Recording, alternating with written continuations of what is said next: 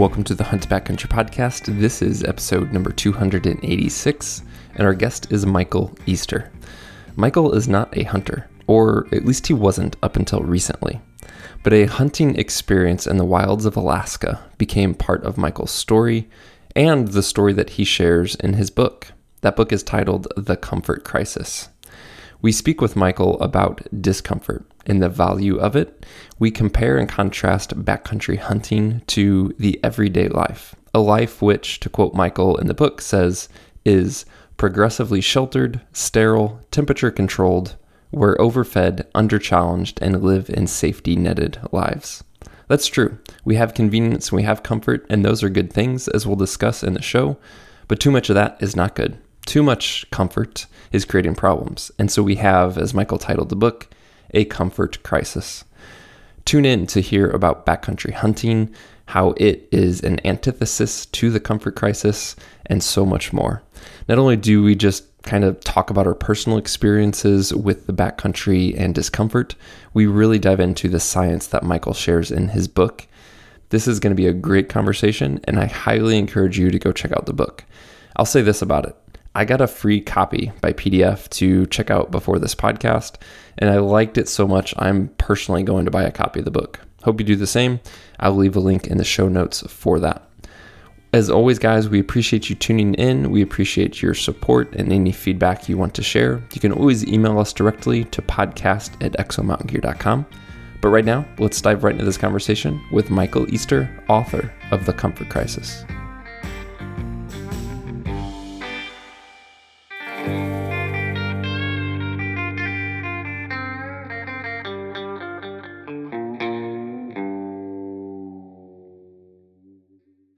Well, Michael, welcome to the Hunt Back Country podcast. I'm super excited to have you on today. Thanks for having me on, guys. Yeah. So you were the author of The Comfort Crisis, uh, and the subtitle of that is Embrace Discomfort to Reclaim Your Wild, Happy, and Healthy Self. Uh, and we're going to talk quite a bit about the book and a hunt that takes place uh, in the book, essentially. Uh, before we dive into it, man, just like any intro background kind of context you want to share for who you are before we get into the book itself. Oh, sure. So I um, my background is in journalism. I worked at Men's Health magazine for a lot of years, and I specifically have leaned into health and science journalism and also adventure journalism. So sort of combining those two, like going on adventures and kind of explaining why they can be healthy for us. So I worked at Men's Health for a long time. And then I took a job here in Las Vegas, which is where I now live, uh, teaching journalism at the University of Nevada, Las Vegas and I continue to write for Men's Health outside a bunch of other magazines. So very cool, man. So your book begins in a place that Steve and I have both been. That's Kotzebue, Alaska. Uh, how did you end up there? So yeah, that's a good question. Uh, so I mentioned that I'm a journalist, right? Um, I've written about the science of human health and performance my entire career, and know, sort of early on into my career, I noticed that anything that improves humans usually requires going through some discomfort. So this could be like improving your fitness or losing weight, um, or even improving your mental health. You know, um, and as a writer, I've I'd always been drawn to people who are sort of on the edges. Like I was the guy at Men's Health who would find interesting characters and interesting places doing interesting things.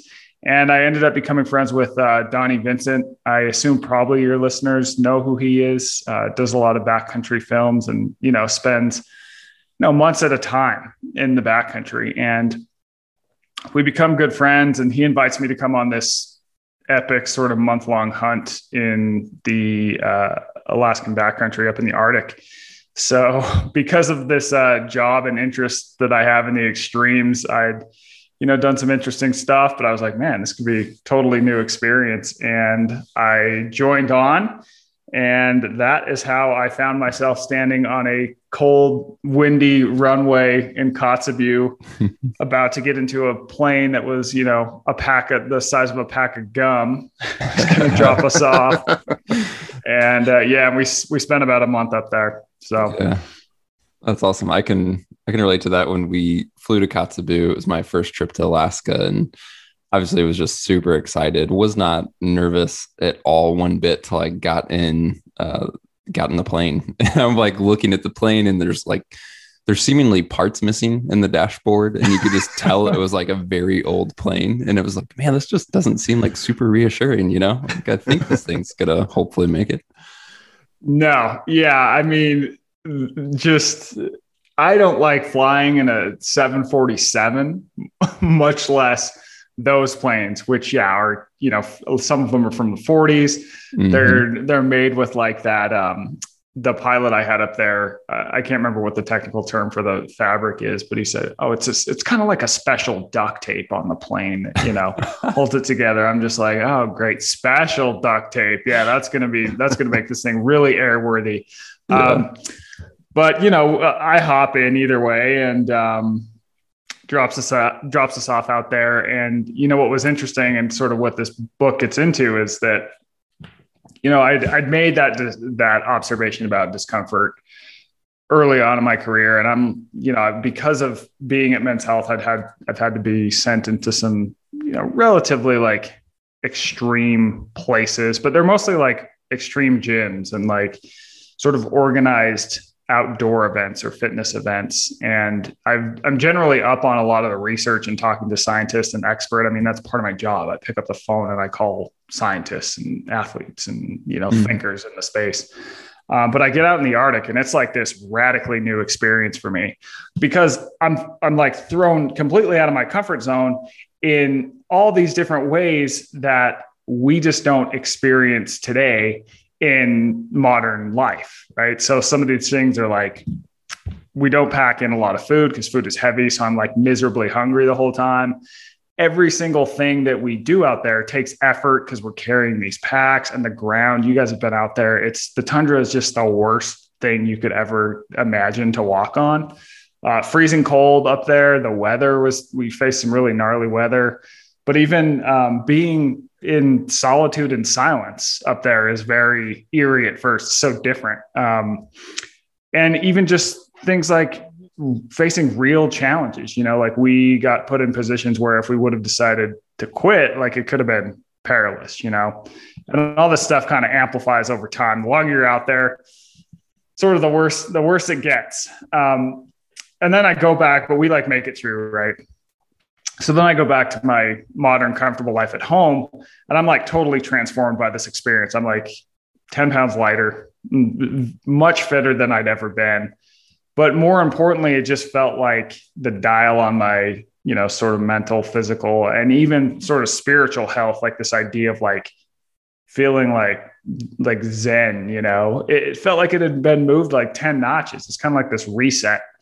And that made me think back to that observation I made about discomfort uh, years ago.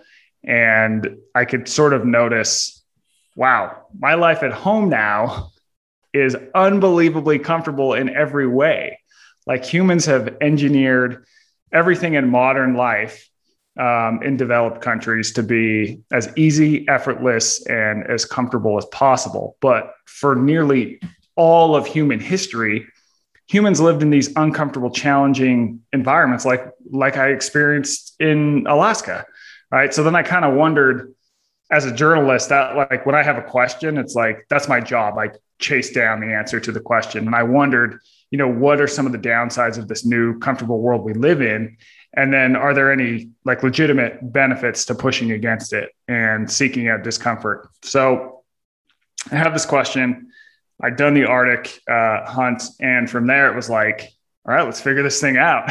so I start reading uh, a ton of research, uh, even things like ancient texts and you know government documents from the Cold War, and I traveled the world and looked at sort of met with more characters who were sort of on the edges uh, and other you know researchers who are all sort of studying this idea. I talked to people at Harvard. Um, doctors at the Mayo Clinic, some special forces soldiers. I even traveled to Bhutan to meet with Buddhist leaders and Iceland to meet with some geneticists, all these kind of different characters. And, and all the research and the people I met with, they all showed me in their own unique way that, you know, humans really have made the world too comfortable. It's not that that's bad. It's just that we never face discomfort anymore in modern life, most people, most of the time.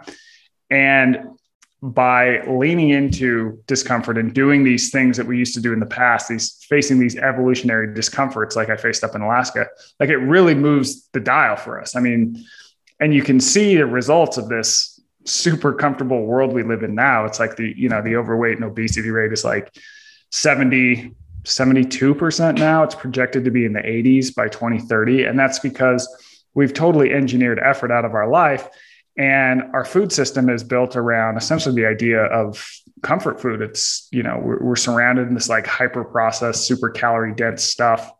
Um, and that's just one way. I mean, even, even the idea of like, we've engineered boredom out of our lives. Like when I was hunting up in Alaska with Donnie, like there were times I was bored out of my mind because you're just sitting and waiting for these caribou and it's like your cell phone doesn't work so all of a sudden, like when I would be at home, if I had a moment of boredom, and I think most people are like this, you just automatically reflexively take out your cell phone.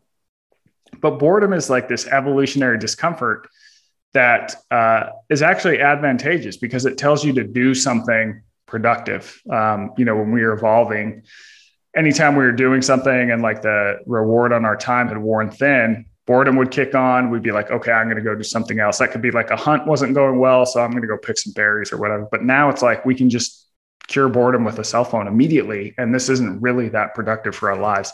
So there's, you know, there's a handful of discomforts that we've lost that I really sort of investigate in the book. And I tell that story through that hunt in the Arctic because I experienced them up there. Yeah. Man, so much in there. I was going to ask uh, you had this project or this book in mind or this concept and then went on the hunt to kind of test it? Or if the hunt kind of sparked the project and the idea but it sounds like things really developed after the hunt. Yeah i think that it was so i had been on a hunt with donnie in nevada. That's how we met. Um, i did a men's health story on him. And that sort of planted the idea but it was like do you know if there's really enough there? So I after I went up, it's like I kind of had the idea. I was like, okay, we'll see what happens up there. And it was like when I came back, it was like, okay, you know, it's on. Let's do this thing. Mm-hmm. One thing that stood out to me reading your book, and you know, just me thinking further because of these concepts you've brought up, is like truly how recent and how modern it is that we're in this situation, right? Like, I mean, it's human life and what a human experience is is so different now than even a hundred years ago, much less thousands of years ago. And so I really think we're kind of in uncharted territory and we're starting to see the side effects of all these things. And to me, this is uh, there's a lot to explore here because it is so recent, right? As you said, it seems like people are studying it and looking at it. So I'm just curious like any thoughts on just how truly recent and modern this is? And then leading into like what research is out there? Like you mentioned i think the mayo clinic and harvard and even geneticists in iceland. Like what's going on in terms of research? Yeah. So in terms of the timescales i mean if you stop and think just i mean if you're listening to this just like look around you. Everything that most influences your daily life right now is probably 100 years old or usually less. So it's like we live in air conditioning, temperature control, right? That's relatively new. Our home, the design of our homes is so new. The fact that we have food that is available all the time and is like hypercaloric, that's all new. I mean, we didn't really start having a ton of food stores until about 100 years ago. Um, most people don't uh, put any effort into their jobs anymore. Most jobs uh, don't require physical effort, where it used to be most jobs did. I think up till about 100 years ago, 80% of uh, the world were farmers, which is a very physical activity. Um, transportation, getting from point A to point B. I mean, just think of every single thing you do today. It's all new stuff and it's all stuff that makes your life easier, which I'm not saying that's bad, but you know, humans over time, because we evolved in these very uncomfortable environments where everything took effort. There wasn't enough food. Um, the weather was, you know, often bad. We're just living out in the elements. We developed these drives to always try and be comfortable because that used to keep us alive. You know, when you have, when you feel deep hunger, it tells you go get some food. And when you find that food, you're incentivized to overeat it, to eat as much as possible. You're also back then, there was exercise wasn't even a thing. Like if you if you were to just move without a real purpose, getting a you know return on uh, calories like in the form of food, you wouldn't move because that would that would be more likely to end your life over time, right? Like someone who just burned calories for the fun of it when there wasn't enough calories around would have died off pretty quick. Uh, we also heavily, heavily avoid risk. That kept us alive. But nowadays, we don't have a sense of what risk actually is. So, risk today, like the things that uh, give us fear and make us feel like we're in a position of you know fight or flight is like talking in front of a group of people where that's not a real threat to our safety but we have this outsized fear of a lot of these you know things that are not really that scary but we just don't see that so it's like anthropologists if you want to get kind of nerdy about it they call this an evolutionary mismatch where it's like you develop these drives in one environment and then you're brought into another environment and all of a sudden they backfire. They don't they don't serve you anymore. So that's essentially what we're experiencing. And in the grand scheme of time of humanity all this stuff has only been around for 0.003% of the time that humans have been on earth so it's like we just got i mean we were born into this stuff so we think it's normal but over the grand scheme of time it's like oh my God, all this stuff is totally new. And we're all really just trying to figure it out. And in general, we're not really good at offsetting it. So, of course, our food system, it's amazing the fact that we, you know, don't have to worry about being hungry anymore in general. It's amazing that we can work behind a desk and we don't have to break our back out in the field every day. It's amazing that we don't have to take a you know, horse and carriage to get from point A to point B, all these things. But we just, because we have this drive to constantly be comfortable that used to really serve us, we're really bad at offsetting that and also seeing how good we have it too, which leads to um, some just general life dissatisfaction. Where if you look at a grand scheme of time and space, it's like we have it better than ever. And yet you look at the data and people say like say the world is getting worse their anxiety and depression rates are so high um, so yeah i don't know if that really answers your question but the research so in the book i kind of look i kind of focus on a handful of discomforts that we really lost so one of them and I, I can lay them out and then maybe we can just go into the ones that you're interested in but one of the ones that we lost is we no longer do really challenging things in nature anymore. So it used to be, as humans evolved, um, we had rites of passage. So, and the reason for these was that you would have a person who was at, say, point A, and you needed to get them to point B. You needed to have them become, you know, more confident, more confident to be a better uh, member of the tribe. So we'd often send people out in nature to do some really, really challenging thing. And along the way, that person would learn a lot about themselves. They'd pick up skills and it was sort of they transitioned into a new person.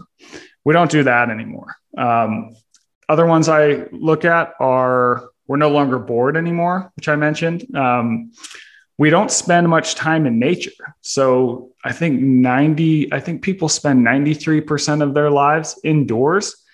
And obviously we don't go outside because it's it's more uncomfortable, it's more unpredictable, and we like to stay within our safety nets. We're programmed to do that.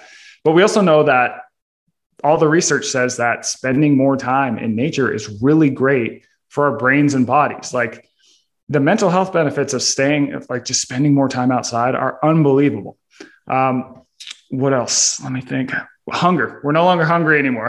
so, like I said, it's, uh, we're surrounded in food and we develop these drives to uh, eat as often as possible and to overeat when we do eat. This is why when you eat something that is uh, you know delicious, you kind of get this shot of feel good dopamine, and that really used to serve us in the past, and it's still great today. Don't get me wrong, but it can often compel us to eat um, past a point that can lead us into uh, being overweight or obese, etc.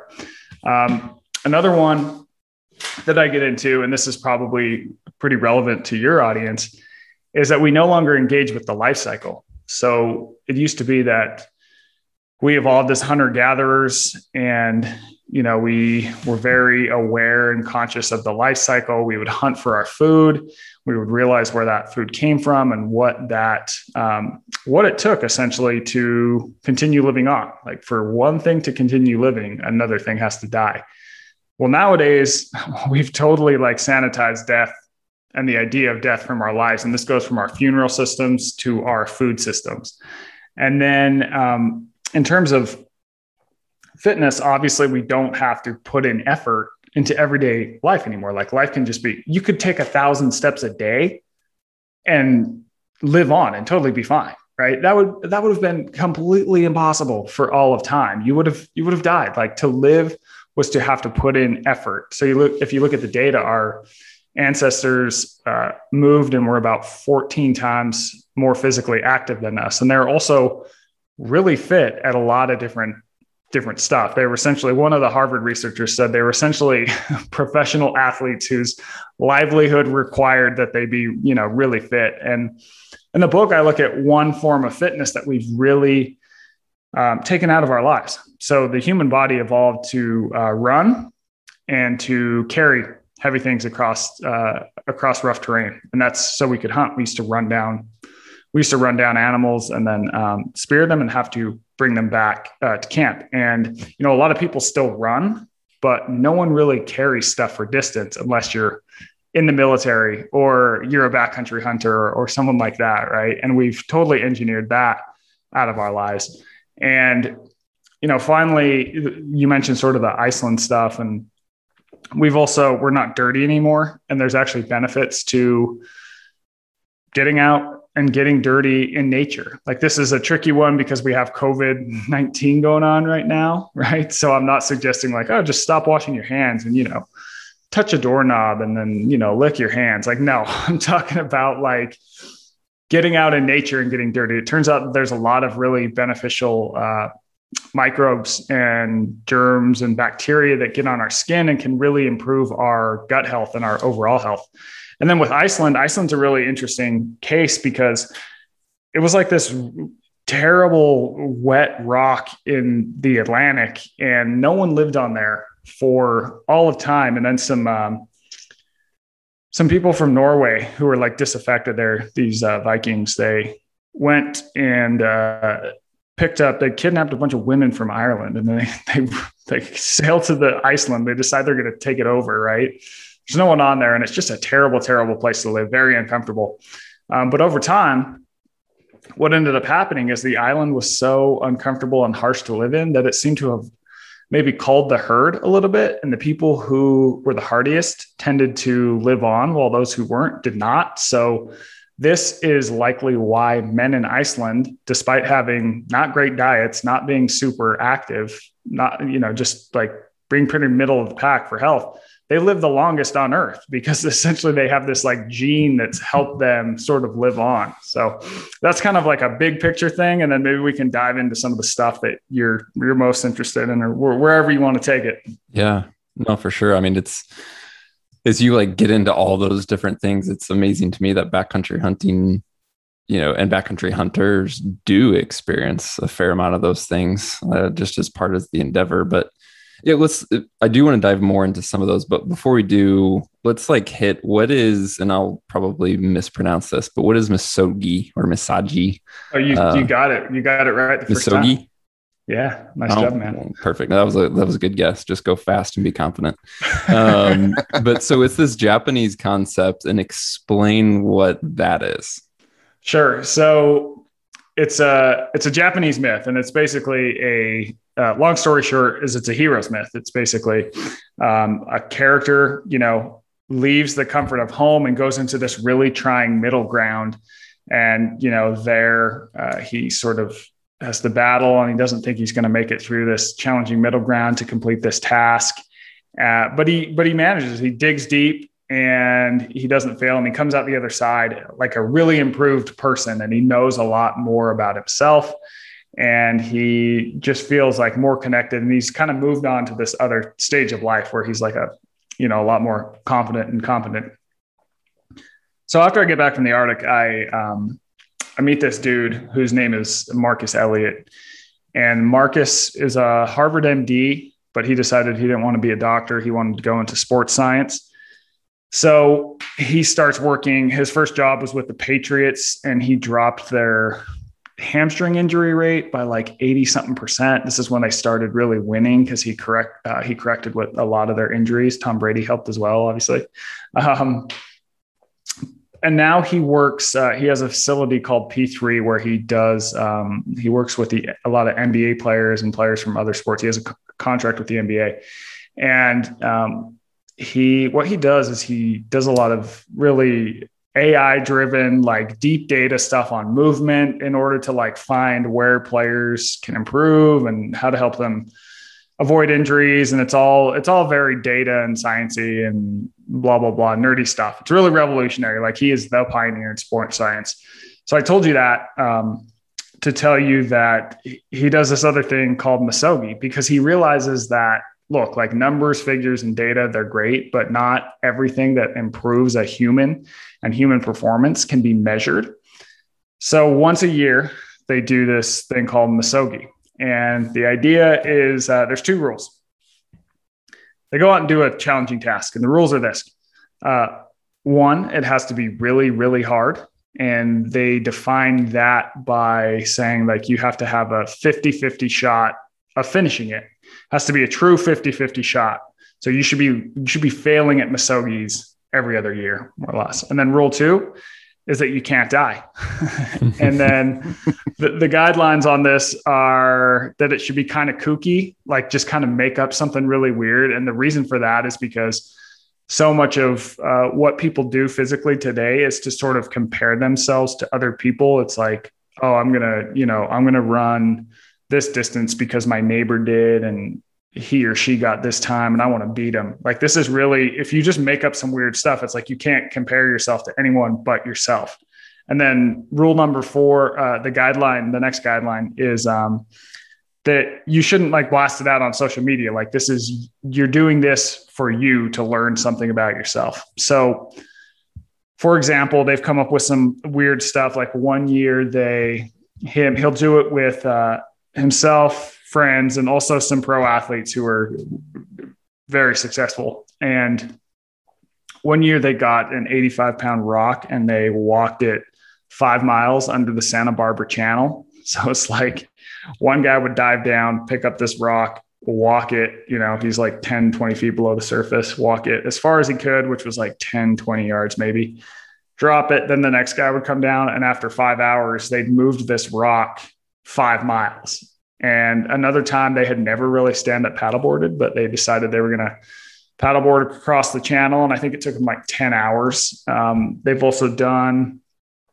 some crazy like mountain climbs where it's just like, oh, pick a mountain, pick the farthest mountain we can see. Let's see if we can do it. And the idea is basically that as humans evolved, we had to do challenging stuff all the time and we would face these when we face these challenges um, they would come out of the blue. And this was also we didn't have a safety net right? So this could be something like we've we've totally run out of food and we need to go we need a serious hunt and we need this to be successful. It could be you know we're moving from our wintering to our summering grounds but we had to go over this mountain pass and we encountered a storm and we have to really dig deep and do this thing could be like a you know like a tiger in the bushes or something. Um, and every time we would accomplish one of these things when we would get on the other side of that challenge we would learn something about ourselves and sort of really see where our potential was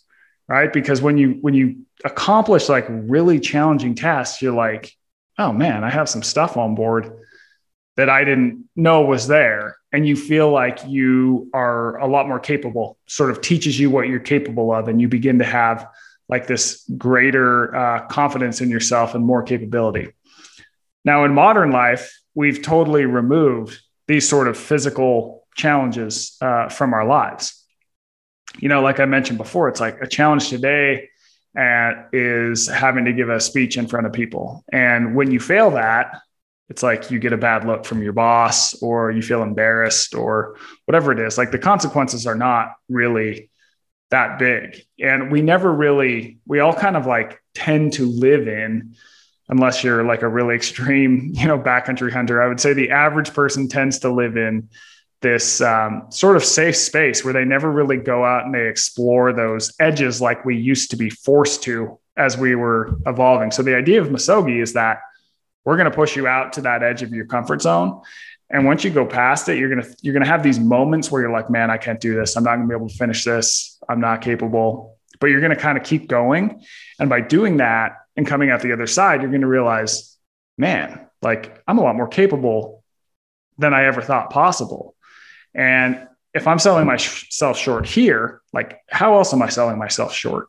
And when you come back from doing something wild and crazy in nature, it's like all of a sudden having to give a presentation in front of the office is like, oh, that's not a big deal because I did insert crazy thing the other day. Like I've got this, you know, it's like if you don't have these sort of real challenges in your life, you start to have an outsized fear of these kind of just little annoyances that we have in modern life. So by doing something like a misogi, taking on a really hard task, you can sort of offset that and learn something about yourself.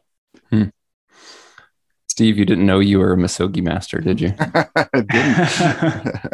no, I think I like my first kind of venture into that was we've talked about it before, Marcus, uh, mountain bike racing, where just truly pushed yourself for three hours so much harder than you can ever imagine. And that's what kind of opened the door to me of like, what else can we do? And that's kind of the beginning of the death hike and, you know, other random stuff I've been doing. Yeah. So you guys should tell me about the death hike because I want to hear about it. Yeah. I mean, it, it's, it falls all in line with what you're saying. It was just kind of like what I, I experienced that discomfort through the race and was like, kind of mind, you know, um, mind opening. What else am I capable of? Um, and then, yeah, at the time, uh, my business partner Lenny and I were like, let's see how far we can hike. And so we rounded up. This was back in 2015, I think. We rounded up uh, seven or eight guys and picked like a route over 24 hours that we didn't just had no clue if we could do it or not, and just set out to do it and ended up crushing it. And and then we've been doing the hike every year. It, varies. Um, this year, uh, we sn- uh, flew into the Frank Church Wilderness and snowshoed out um, we, we, just kind of varied the challenges every year just to mix it up like you said so we don't have a um, there's no basis. Every every year it should be a new challenge right? The new new terrain new weather new experiences um, and just keep mixing it up. And it's just uh, it's a life-changing event. I don't know how else to put it. I encourage and you know, we, we encourage it here on the podcast for people to get out and do these things because you just become a better human after you're done. Yeah, absolutely. And I think and I think there's a really um there's a there's a basis for this. Like this it's can sound kooky to people, but when you look at history and you look at the work of someone like Joseph Campbell, who studied uh, a lot of different cultures and myths and how people, you know, used to live in these um, more traditional cultures. Like these these stories of the idea of we're going to send someone out of their comfortable world. They're going to go in this trying middle ground and they're going to really have to dig deep and really push to get through this. They're going to have these moments where they're like, I want to quit. I can't do this. But by getting through that, they learn something about themselves. I mean, it really is something that's embedded into humanity that we just don't do anymore, right? These rites of passage we used to have, like there's the Maasai lion hunt, there's, um, you know, a lot of Native American tribes would send people out into nature for a handful of days, like without much food and water. Um, I mean, they're across cultures and time and space, and we don't we don't really do those anymore. But we know that they're important. Like it really is. I think Campbell described it as like when you are. I can't. I'm going to mess this up. But he said something like when you're going out to slay the dragon, what you're really slaying is yourself because you're getting like you're really transitioning into a new person by doing these by learning something about yourself and becoming so much more confident and and competent like it really is a new like you're kind of killing your old self i mean it sounds kind of weird to say but that's how a lot of these cultures uh, think about it yeah there's that see, we used to do a t-shirt it's a sir edmund hillary quote that said you don't conquer the mountain you conquer yourself um, there's just so much truth to that Yeah, yeah, exactly, exactly. And I think this is um, this is kind of slightly off topic for a hunting podcast, but I do think it's interesting. Um, when people become more protected and more risk averse, we started to see this in um, the 90s with helicopter parenting, where kids like weren't allowed to go outside and get rough and tumble and get in trouble and all this stuff. You see those generations born after 1990 because they had all challenges and risks moved out of their way, and this is only getting worse, uh, mm-hmm. those generations have the highest rates of mental health problems. Because if you've never really faced a real challenge in your life, well, when you get into a classroom and someone you you know someone disagrees with your idea, it's like, wow, that's that's a bit like how do I handle this? I've never had this happen to me, and people tend to really have this outsized crazy reaction to that and it seems to mess with their mental health. And then the fact that you add social media into the mix where oh like this crisis in my life is because I didn't get enough likes on Instagram which for that person totally makes sense because you've never you've never really had a challenge. But if you have it's like oh this is just Instagram. I don't really care you know? Mm. I was going to say there there was a quote from the book that I had pulled and put in my notes. It, it was from Nelson Parrish that uh, you included, and it says Misogi is not about physical accomplishment. It asks, "What are you willing to mentally and or what are you mentally and spiritually spiritually willing to put yourself through to become a better human?" I was going to say that's why for me, things like the death hike do relate to everyday life because the physical act is so different than, as you said, maybe public speaking.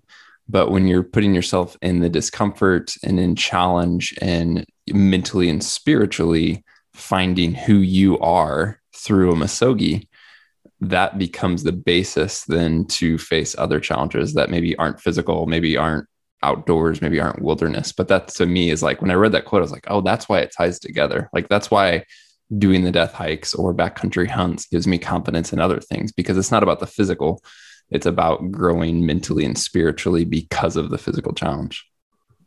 Yeah that's exactly it. I think a lot of t- in modern world we've really disconnected the the physical from the mental from the spiritual and they've all kind of exist in their own little silos but we, those things really need to come together. And there's a variety of reasons why something like I mean, even the fact that a Misogi is in nature, it's like humans evolved in the context of being outside all the time.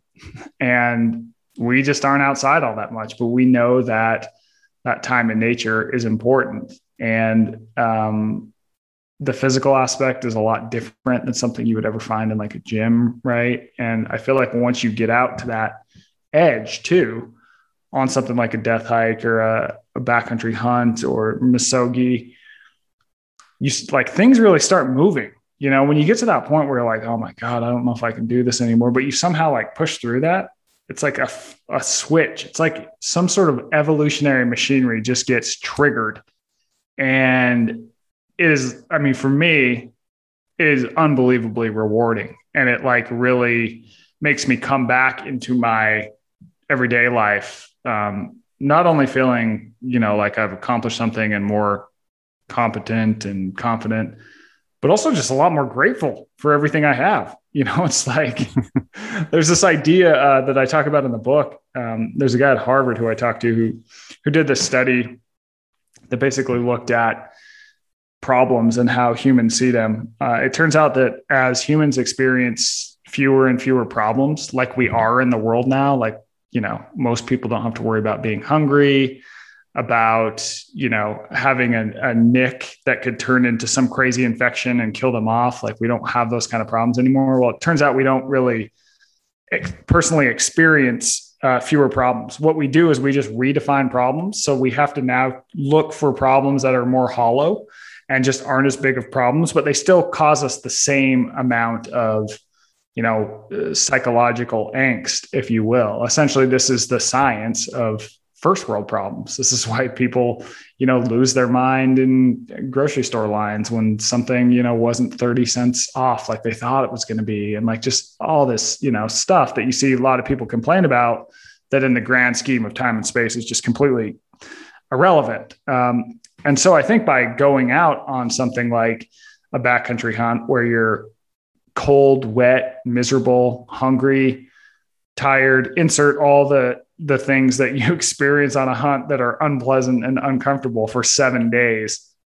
Like once you get back. So for me, you know, after being in the Arctic for a month, I get back to the Kotzebue Airport, which you guys have been there. It's essentially a, a shed, um, but it has hot running water. And I, the first time I put my hands under that hot running water, like I had the biggest shit eating grin on my face that you had ever seen, man. Like just unbelievable. And that that held every time I would be in hot water for like a couple weeks. And even the idea of like all of a sudden I can order a cheeseburger. It's like, man, that burger first coming out of the out of the Arctic was like one of the best things I've ever eaten. And and that sense of gratitude and for what we have, all these amazing things we have in our life, that really holds for me, at least it did.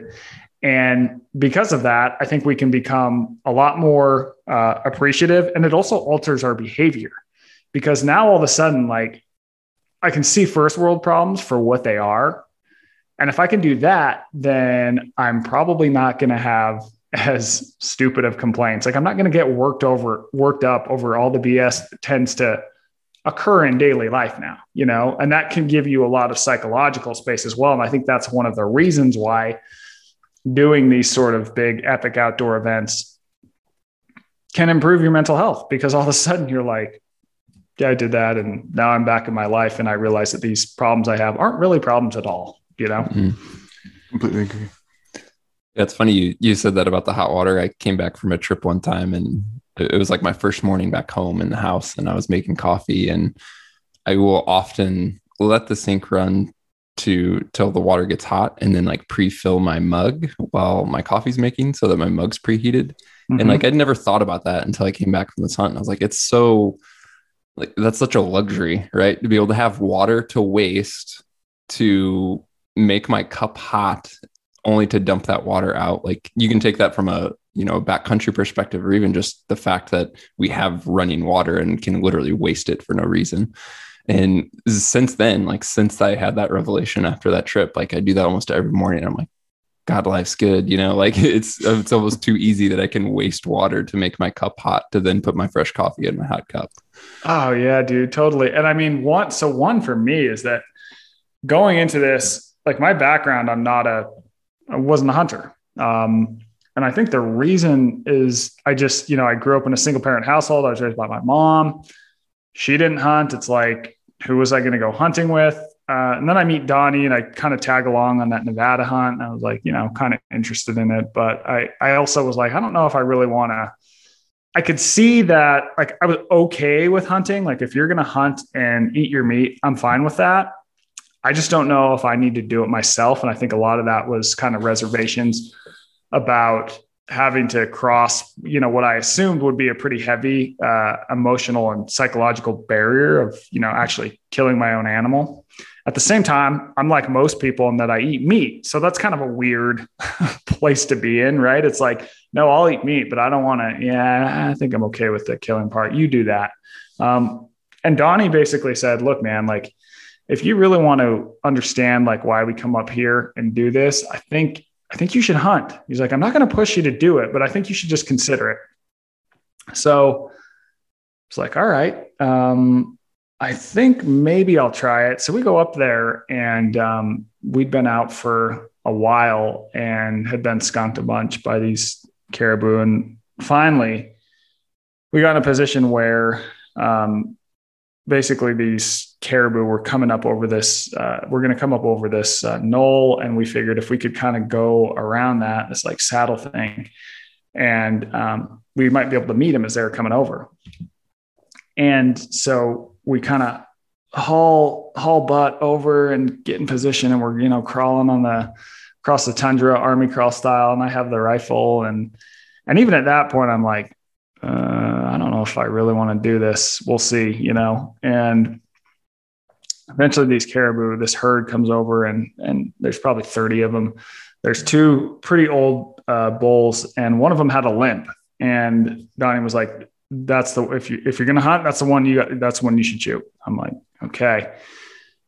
And but I still kind of wasn't sure about all this, you know. And they got within, you know, 180 yards, 170 160, 150. And kind of looking for this guy in the herd, but he kept going in and out of all the other uh, caribou, and I couldn't really get a good sight on him. And Donnie just finally like looked at me and goes, "Dude, if you uh, if you don't want to pull the trigger, you don't have to.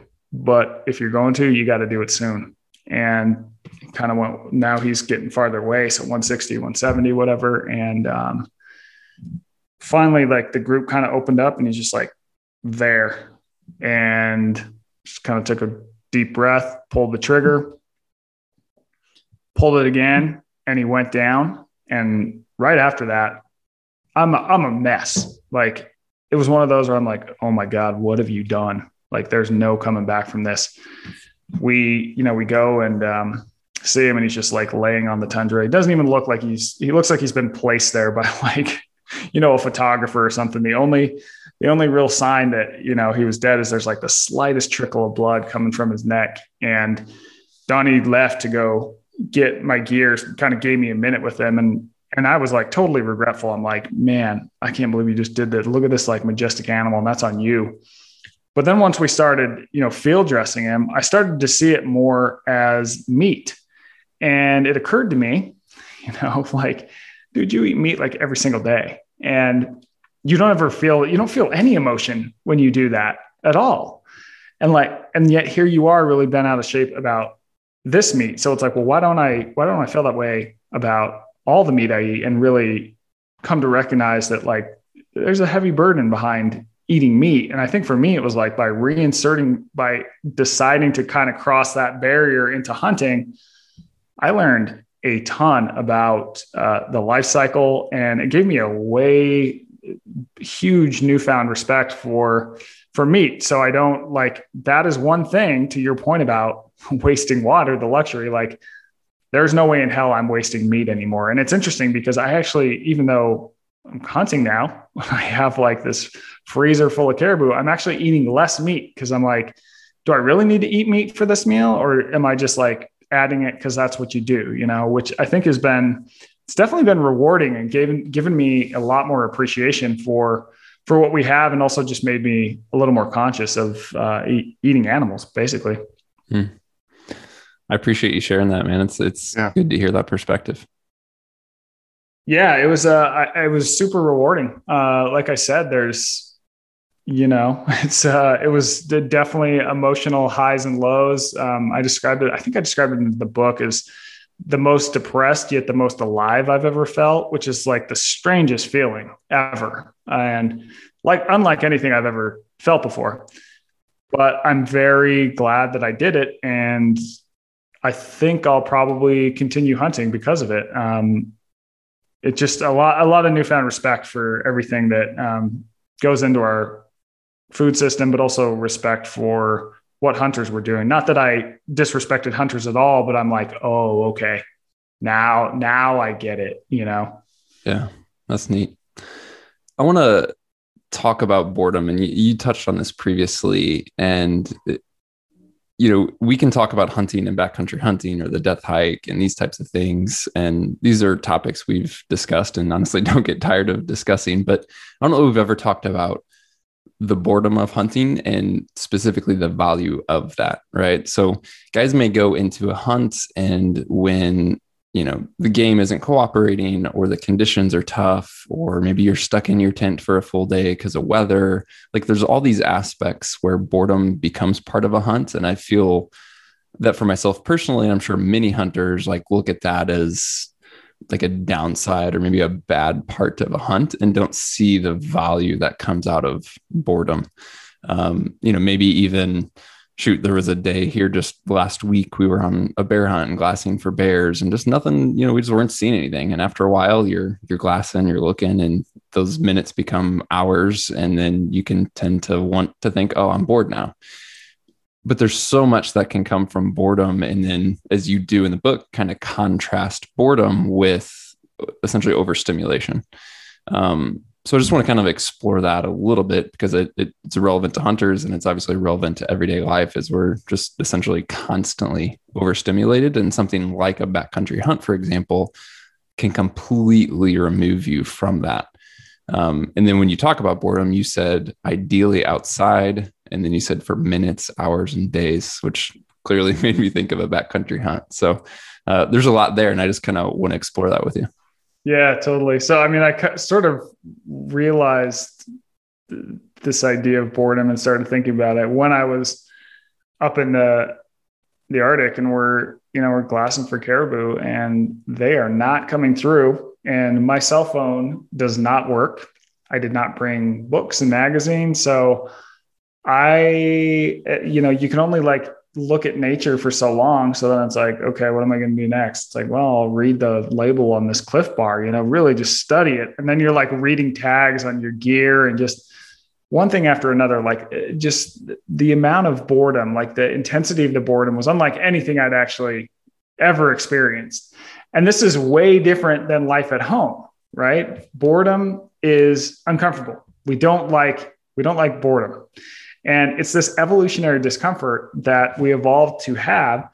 And it basically yells at us that whatever we're doing in any given moment is an inefficient use of our time. Like we're not getting enough uh, return on investment for the time we're investing. And as we were evolving, it would tell us to do something that helped our survival, whether that was, you know, going to a more uh, efficient source of food, um, spending some time to, I don't know, improve our camp, whatever it would be, right? So, but now we live in this environment where anytime we feel this discomfort of boredom, we just like can pull out a cell phone or turn on Netflix or go on the internet or insert any number of things. So the average person today spends more than 11 hours a day engaging with digital media. This is from cell phones, television, computers, uh, iPads, et cetera, et cetera, all the stuff that we have in our life. And all this stuff is not even 100 years old. So if you think about that in the grand sweep of time, it's like humans went from having no digital media in their life for literally all of time to now it has essentially become our life, our life. And I talked to this researcher who actually studies boredom and what it can do for us and, and what it all means. And he basically explained that our escape from boredom now is like junk food for the mind.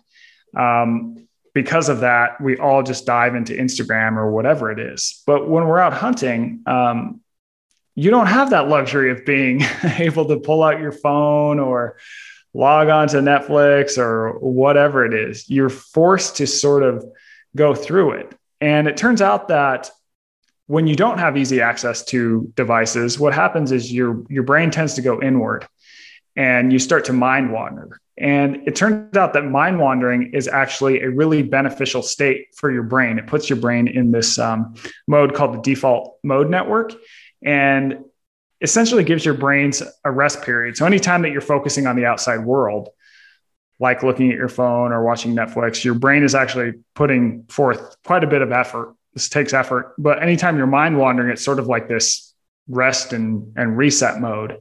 So you kind of go through that. And as you mind wander, you often use that time to come up with something beneficial to do right? It kind of tells you oh like here's an idea. And you have this this time for creativity to come up with productive ideas et cetera et cetera et cetera. And we've just totally engineered that out of our life. So by hunting it's like when i was up there on the on the tundra i didn't have that easy escape from boredom so what did i do i'm like okay now i'm bored oh you know what i could maybe write some of this book so i pull out my notepad and i start writing stuff right? And then it's like that becomes boring. Hmm, what else could I do? Man, I bet I could come up with my Christmas list right now. Like, so I'm going from, you know, boredom is like, I feel it, I go inward, I kind of think, my brain relaxes, and then it's like, oh, here's an idea.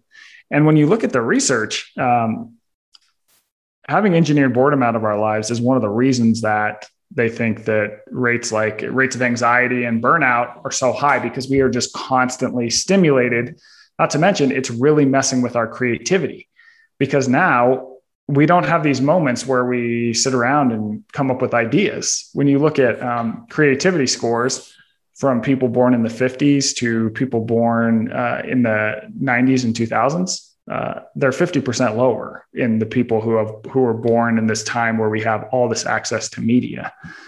So, yeah, hunting mm. is a good way to get bored and you should uh, you should embrace the boredom and, and use it for use it, use it for beneficial time i know some guys that i know will you know take their phone out hunting with them and you know upload download a netflix video it's like man we have so little time away from our phone. Like why don't you just why don't you just try being in nature and kind of see what happens?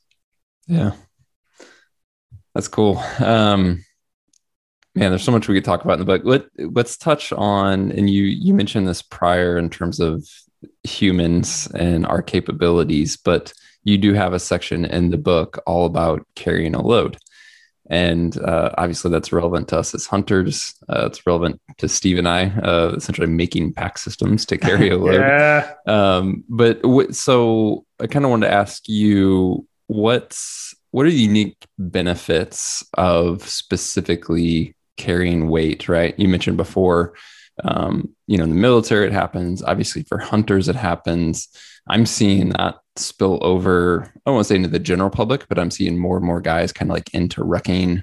And I think there's that that's growing, right? But um, you touch in the book about, you know, strength and endurance and the balance and really that carrying a load, hiking with weight really does have some like really good value to it, whether you're doing it simply for training or for hunting or what have you. But uh, if you could elaborate there, I'd love to hear more about it.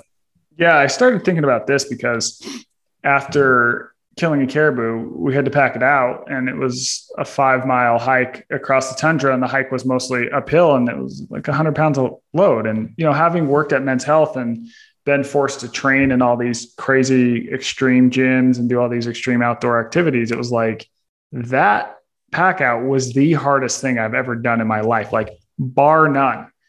And so I get back home and it, it, made me think like I'm, I was familiar with this research uh, that was done out of Harvard in 2004 that suggests that the human body is built the way it is because we evolved to be distance runners. So when you look at, when you compare humans to all other mammals, we are totally athletically pathetic. Like we're very slow sprinters. we're very weak. We are not agile at all but it turns out we're really good at running long distances slowly in the heat. So this is how we would hunt as we were evolving. We would do what's called persistence hunting. We would run an animal down for miles and miles and miles. Um, animals are not, uh, most mammals are not good at cooling themselves. So eventually, the animal would overheat and we would spear it and we'd have dinner. But then it's like, it occurred to me, well, we'd have to carry back home. So, like, what was the role of carrying in human evolution?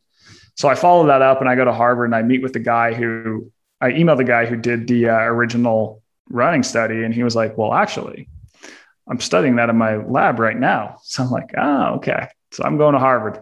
And um, yeah, it turns out that we essentially were evolved to do two things. And one of them is running and the other one is carrying heavy loads. So the reason I mean, you look at how we're built, it's like we have relatively short torsos.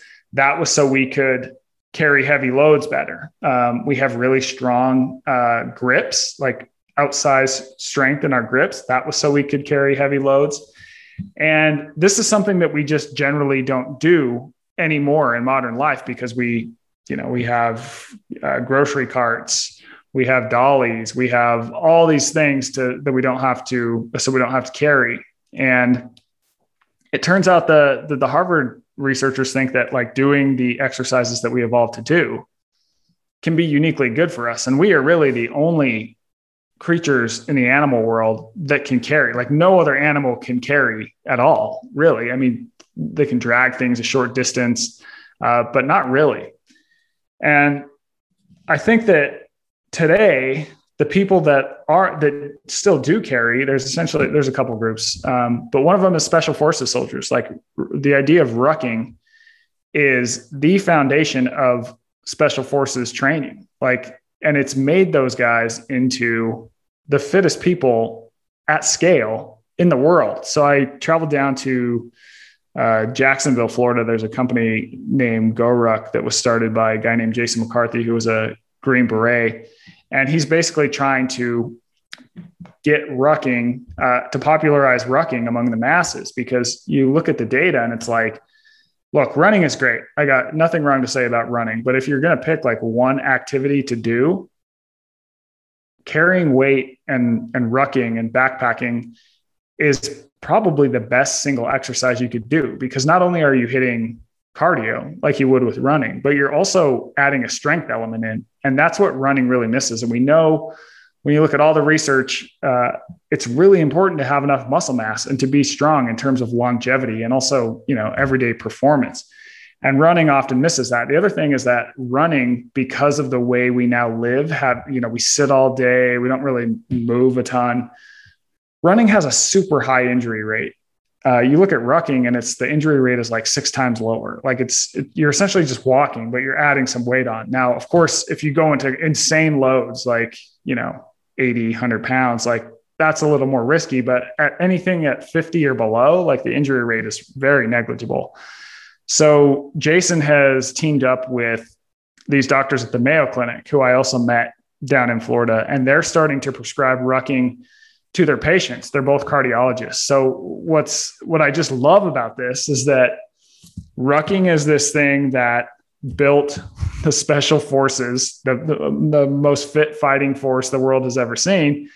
And it's also this thing that these two doctors are giving to 70 year old heart disease patients, being like, here, do this because walking is great, but it's often not challenging enough to their heart. So if they just add some a light load in the form of rucking, challenges their heart more, and it also uh, improves their muscle mass. Which improving your muscle mass, we know, uh, is really great for your heart. So it's this really accessible form of exercise uh, that we don't do. And again, and to your point about backcountry hunters, like they're one of the groups who really do it and do it well. And I think that's why not only are backcountry hunters damn fit, but they're also oftentimes pieces of human leather. I mean, it's really just like a toughening and hardening exercise that you just you can't really get any other way. Yeah. Awesome, man. Um, before we wrap up, tell listeners where they can get the book, maybe follow your other work. Uh, one final question. I'm curious, having gone through backcountry hunting now in this trip that you talk about in the book, having done all the research for the book, uh, and learned of all about comfort and you know the dangers of it, what have you. What changes have you made in your day to day life? So when you're not, you know, on a backcountry hunt or a, a Misogi, what changes have you made in your day to day life to avoid uh, the comfort crisis? Yeah.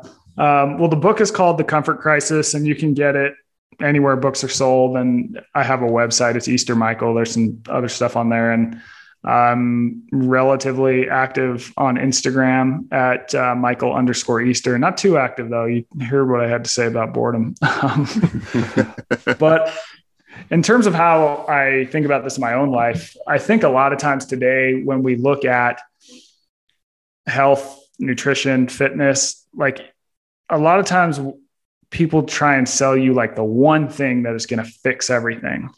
And the reality is is there's no silver bullets. So I think for me it's like how can I integrate in little ways these discomforts back into our life? So for example, hunger. Most people are not ever hungry anymore. So like a lot of times I'll do I'll fast. I don't think it's like a a miracle cure for anything, but that time away from food makes you appreciate food more. And we know it has health benefits.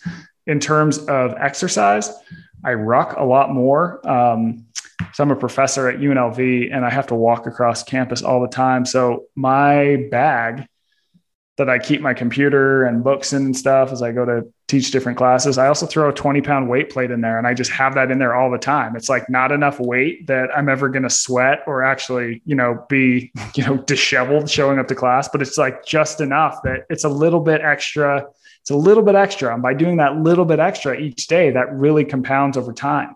In terms of what I talked about with boredom, I tend to think uh, instead of less cell phone, like you hear so many people say, uh, I tend to think just more boredom because your brain doesn't know the difference between your computer screen and your phone screen. So I just try and have times where I spend time out in nature, don't bring the phone, and can really am forced to let my mind wander. Also spend, like I said, a lot more time in nature.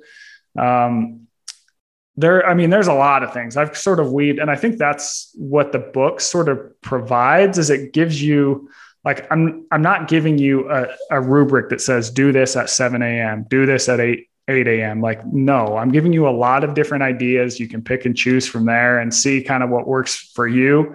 And I mean, I think it'll move the dial. Perfect. Michael, appreciate the time, man. Uh, definitely have enjoyed the book myself and would recommend it. And uh, yeah, man, I'm, I'm excited to get this one out there. Yeah, I'm excited. Uh, it was awesome to talk to you guys. Yeah, really appreciate it. Well, there you have it, guys. And once again, the link to Michael's book will be in the show description if you want to check that out, as I am. We thank you for the support of this show. If you have any questions, comments, or feedback for us, send an email to podcast at exomountaingear.com. As always, if you can share this show with a friend or leave a review in iTunes, that helps us tremendously. And if you haven't yet, hit that subscribe or follow button in your podcast app so that you receive future episodes automatically. We'll talk to you soon.